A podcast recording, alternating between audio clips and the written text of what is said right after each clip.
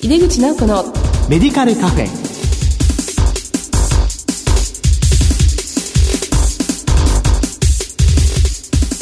こんばんは。帝京平成大学薬学部の井出口直子です。ゴールデンウィークはいかがお過ごしでしたか？私は結構忙しく過ごしてしまいました。井出口直子のメディカルカフェ。この番組は医療を取り巻く人々が集い語らい情報発信をする場です。今地域ごとに患者情報を共有する試みによって地域医療の現場を活性化し、医師と薬剤師などが連携を強化する動きがあります。今月は地域医療と人材育成について特集でお送りします。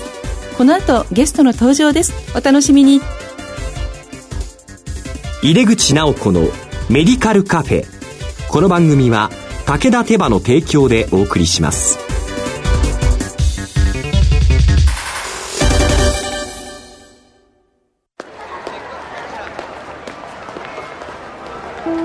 世界は大きく変化している。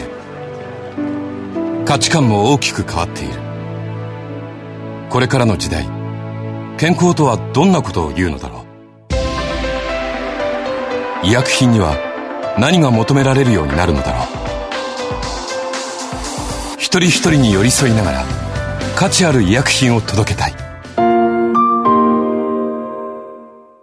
私たちは武田手羽です。帝京平成大学薬学部の井出口直子です。地域医療と人材育成特集のいっかいめです。今回は地域医療の連携システムと題してゲストにお話を伺います。今月のゲストをご紹介いたします。長崎大学病院教授で薬剤部長でいらっしゃいます佐々木仁さんです。佐々木さん、どうぞよろしくお願いいたします。よろしくお願いします。今日はありがとうございます。え早速なんですけども、佐々木先生のご略歴とご専門などを教えていただけますか？はい、えーと、私はせんきゅうひゃくななじゅうはちねん、長崎大学の薬学部を卒業しまして、まあ、あの、修士課程を修了して、その京都大学の方の博士課程の方に入りまして、博士を修了いたしました。えー、その後、あの、長崎の方の母校の卒業教室の方で、えー、助手の口がありましたので、えー、助手になりまして、助手をずっと続けている間にいちねんはんほど、えー、アメリカのロスアンジェルスの方に留学して帰ってきまして助教授になりまして、その後せんきゅうひゃくきゅうじゅうごねんですね、当時のあの薬剤部長でいらっしゃいます市川教授の方から、えー、病院の方に来ないかというふうなお誘いがあって、そして、えー、病院の方にせんきゅうひゃくきゅうじゅうごねん、えー、助教授として、えー、着任して、えー、にせんねんに、えー、薬剤部長教授にならせていただきました。で、一貫してあの基礎の方の研究者をやっておりましたんで、そこのところはあの薬剤部という分野で、まあ主には動態ですとか、それから薬の動きですね、それから製剤という薬の剤系なんかをずっと研究していたような次第です。はい。はい、ありがとうございます。えー、先生がご勤務されている長崎大学病院薬剤部の特徴とか体制を教えていただけますか？そうですね。現在ろくじゅうはちめいの薬剤師がおりますけれども、初期の頃せんきゅうひゃくきゅうじゅうにねんに長崎大学病院自体がですね、院外処方箋を大学病院としては初めて全面発行するというようなことをさせていただきました。で、えっと、これによって、えー、まあ、あの、ほとんど、特にあの、面分業というのが、あの、打ち立てられまして、でそれによって、まあ、いろんな薬局のところに、えー、本来あの病院の中で、えー、使われているような非常にこう微量で強いお薬が、えー、処方箋として出されまして、でそれがあの面に広がったというのが非常に大きな特徴だと思っております。その当時全面発行というのはなかなかあの先駆けていたかと思うんですけれども、準備がなかなか大変だったんではないでしょうか。そうですね。もう本当にあのその当時は大きな病院は院内で調剤してましたし、えー、それからあの小さな診療所でもほとんどは門前の薬局で出してたというふうな形ですので、えまず全面発行するにはあの当時の長崎の地域の薬剤師会と非常に入念な打ち合わせをして、うん、えー、そしてその当時の、えー、副部長の先生とかあの数名の方がフロアの方に立ってでですね、処方箋を院外の方に出していくというふうな努力をしていただいたというふうに聞いております。そうなんですね。まあ多分それがまあこう地盤として地域医療もどんどん連携が進んでいったのかなという気はするんですけども、はい、はい、えー、今回のテーマなんですけれども、地域医療の連携システムです。えー、患者情報を公開する情報提供病院、えー、これはあの長崎大学病院をはじめとした基幹病院ですよね。それと、まあ、診療所や地域薬局など、こちらが情報閲覧施設ということになると思うんですけども、まあ、これとを結ぶ医療連携の アイティー システム、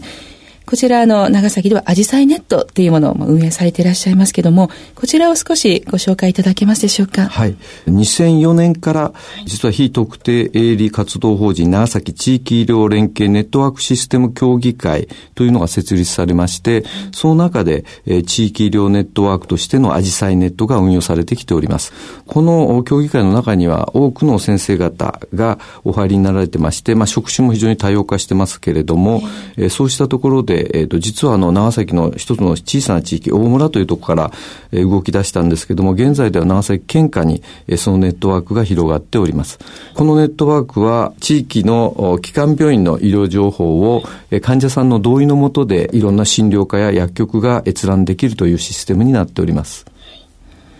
えー、現在どのぐらいの施設がそちらに加入して動いてるんでしょうか。今長崎県下のさんじゅうを超える基幹病院はほとんど全て入っておりますし、はい、実際に閲覧をできる医療機関というのはさんびゃくを超える形で参加していただいております。はい、もう県下も全域にということですよね。まあ、最初は大村っていう空港に近いところですよね。よくご存知ですね。はい、あの私伺ったことがあります。でやっぱりこう連携をすることによって患者さんがまあ安心して、まあ、入院した後、それからまあ退院して自分の地元に戻り、また入院というようなことで患者さんにとってずっとこう安心している医療が可能になっていくかなというふうに思うんですけれども、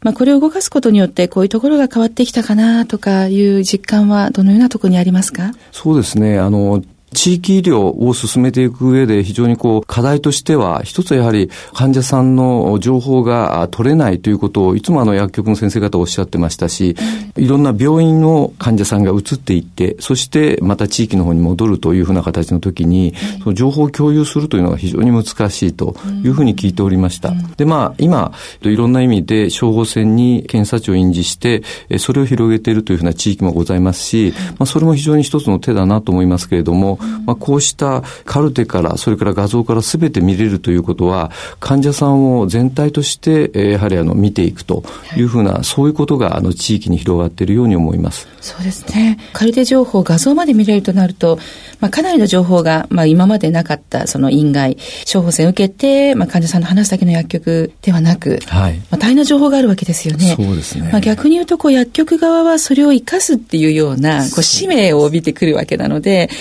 いろいろと、まあ、勉強もしていかなくてはいけないんですけど、いろいろお取り組みをされているそうですが、それを教えていただけますか。そうですね、どうもありがとうございます。もうおっしゃる通りで、本当にあの薬局の先生方、今までは処方箋からいろんなものを見るという形になってきますが、これからそういうカルテとか画像とか検査値があった場合には、それも利用しながら患者さんに最適なファーマシューティカルケアを行うということになるかと思います。そういう意味では、まあ、あの非常にこうフレキシビリティも上がりますけれども、責任も増えるというふうな形だと思っております。でそのためにはそうしたカルテやそれから検査値、そういったものを見れる、えーと、薬剤師さんが必要必要ですし、私たちも積極的にそういったところを教育させていただくということが非常に重要なんではないかと思います。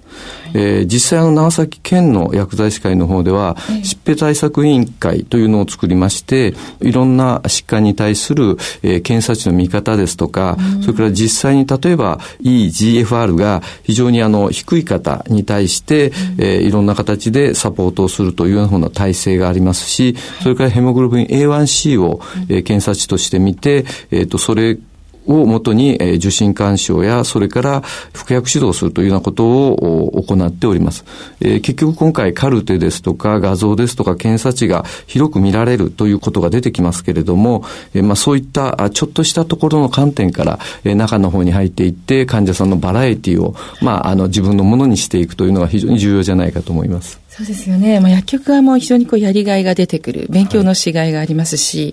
まあ、患者さんのことが今まで以上によく見えるということだというふうに思います。それから患者さんとの話のコミュニケーションについても、まあ、非常にこう理解しやすくなってくるんじゃないかなって、はい、思います。えー、いろいろ全国にこのようなネット アイティー システムですね、あると思うんですけども、このアジサイネットはまあ歴史も特にね、長いですし、えー、うまくいってるということでしたよね。ね、これうまくいく秘訣と言いますか、 な, なぜこううまくアジサイネットさんうまくいけてたんでしょうかね。まああのー、実はそのアジサイネット の, その協議会の方の、えー、会長さんも言ってますけれども、えー、一つはまあこうい う, こうデジタルのネットワークを動かすには実は人と人とのネットワークが非常に重要だというふうに言っております。で実際にあの長崎の場合にはもうご存知のようにあの西洋医学発祥の地で、ねえ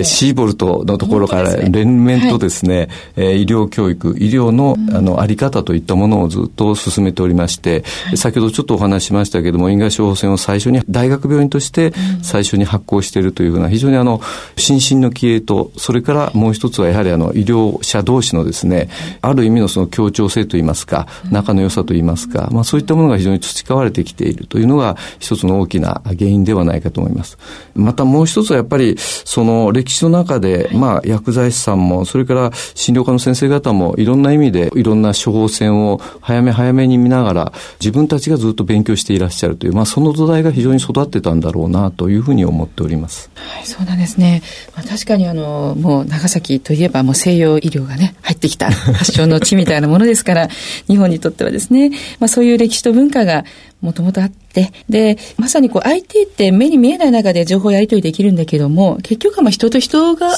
てこそだっていうことなんですね。結局はあの私たちもそうですけどデジタル画像を見てもある程度類推ができますけどそれが本当かまたはその自分の問題点が本当かというのはやはり例えば医師処方した医師やケアをしている看護師さんとやっぱり話をする、まあ、こういったことがすごく重要だと思いますので、はい、一つのまあデジタルのツールですけどもこれが逆にですね多職種連携の方に非常に強くつながっていただければいいと思います。アジサイネットは実は少しずつ進化しておりましてすでに医師歯科医師薬剤師だけではなく看護ステーションやそれそれからあのケアマネージャーもえーとそういった情報を取りながら介護をしたいというふうなあのご要望がありましたのでかなりの方が登録されていらっしゃいまして今後これがあの介護とかですね在宅、まあ、そういったところで使われていくようになると非常にあの面白いあのツールといいますかあの非常に役に立つシステムになるんじゃないかというふうに思います。そうなんですね。もう地域包括ケアの時代ですから、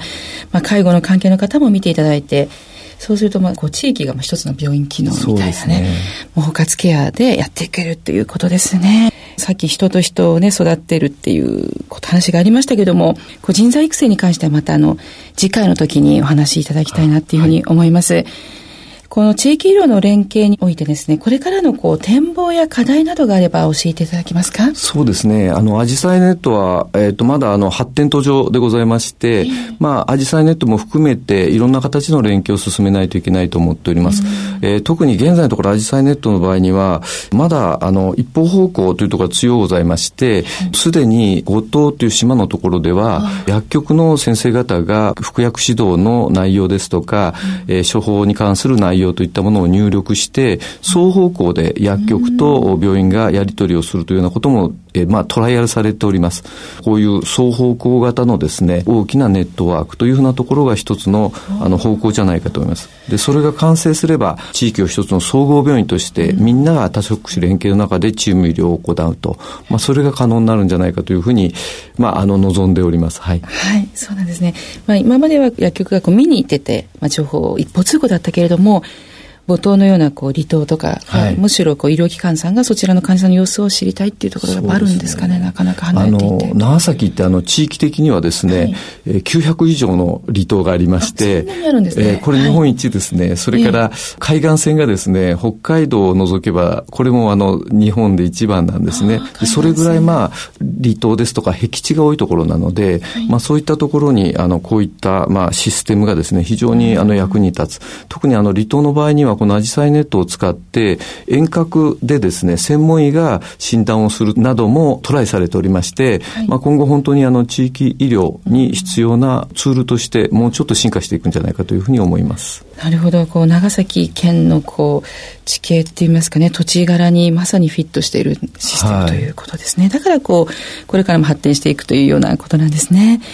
やはりこういった アイティー システムで連携していきたいって思っているところそれから取り組んでいるところも多くあると思うんですが、はい、何かこういいアドバイスとかはありますですかね。そうですね。あの一つあのいろんな形でこの医療情報ネットワークというのは全国に実はありまして、はい、えーと、それぞれがあのいろんな形で特徴を持って動かしておりました、うん、でところが実際にはいろんな国の政策の中ですとか、はい、補助金の中で、えー、立ち上げて、えー、それがうまく動くというところまではいくんですが、それを永続的に持続していくというところでですね、えー、なかなかその難しいというところがありますので、えー、ぜひある程度、まあ、ボランティア的な感覚とか将来を見据えて、うん、ある程度の会費を取りながら、うん、そして自分たちでそれを継続していくということをぜひやっていただければと思います。それからやはりあの強力な、まあ、ある程度リーダーシップを取る方がいらっしゃるというのはすごく重要なところで、えー、人と人のつながりというのはすごく重要なんで、多職種で、えー、お互いに、えー、と何かこう話す時間を持つ、またはそういった協議会を作って、うん、お互いの意見を聞いて、えー、発信する、まあ、そういったことが何回かつながると、えー、今のようなあの少少し永続的なシステムができるんじゃないかというふうに思います。はい、ありがとうございます。長崎県の場合はこれも永続的にやっていくんだっていう子育てる気持ちでね。そうですね。だから自己負担もそれぞれが負担しながらやって育てましょうという、まあ、それには強力なリーダーがいるということだったんですよね。そうですね。はい。まあ、長崎の場合はどの他がこう強力なリーダーシップを発揮されたんでしょう。実際にやっていらっしゃるのは医療情報部の、うん、えーと、松本先生という方がかなりあの現場で頑張っていらっしゃったのを知っております。またあのそれに合わせて大村市の方々とか、まあ、大村市の医師会とかですね、それから長崎の方の医師会とか、うん、まあ、いろんな方が本当に協力されたというふうに思っております。もうみんなで作ってきたそういう人とですね。ありがとうございました。というわけで地域医療と人材育成特集のいっかいめ、今回は地域医療の連携システムと題してゲストにお話を伺いました。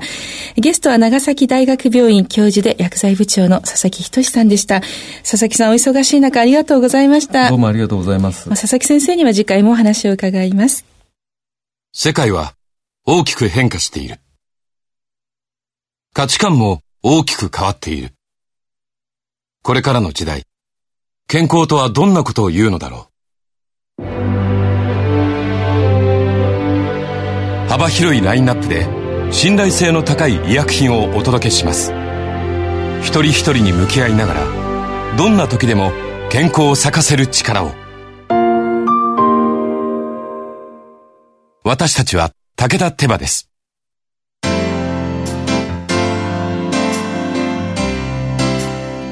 今回はアジサイネットの運用のメリットや薬剤師に求められる責任などについて伺いました。佐々木仁さんには次回もご登場いただきまして、今度は地域医療に貢献する人材の育成についてお話しいただく予定です。お楽しみに。さて、この番組のご感想などは番組ウェブサイトからメールでお送りいただけます。放送後にはオンデマンドとポッドキャストでも番組を配信しています。ラジコのタイムフリー機能では放送後いっしゅうかん番組をお聞きいただけます。毎月だいにだいよん水曜日夜はちじよんじゅっぷんから放送中の井出口直子のメディカルカフェ、次回はごがつにじゅうよっかの放送です。それではまた。帝京平成大学の井出口直子でした。井出口直子のメディカルカフェ、この番組は武田手羽の提供でお送りしました。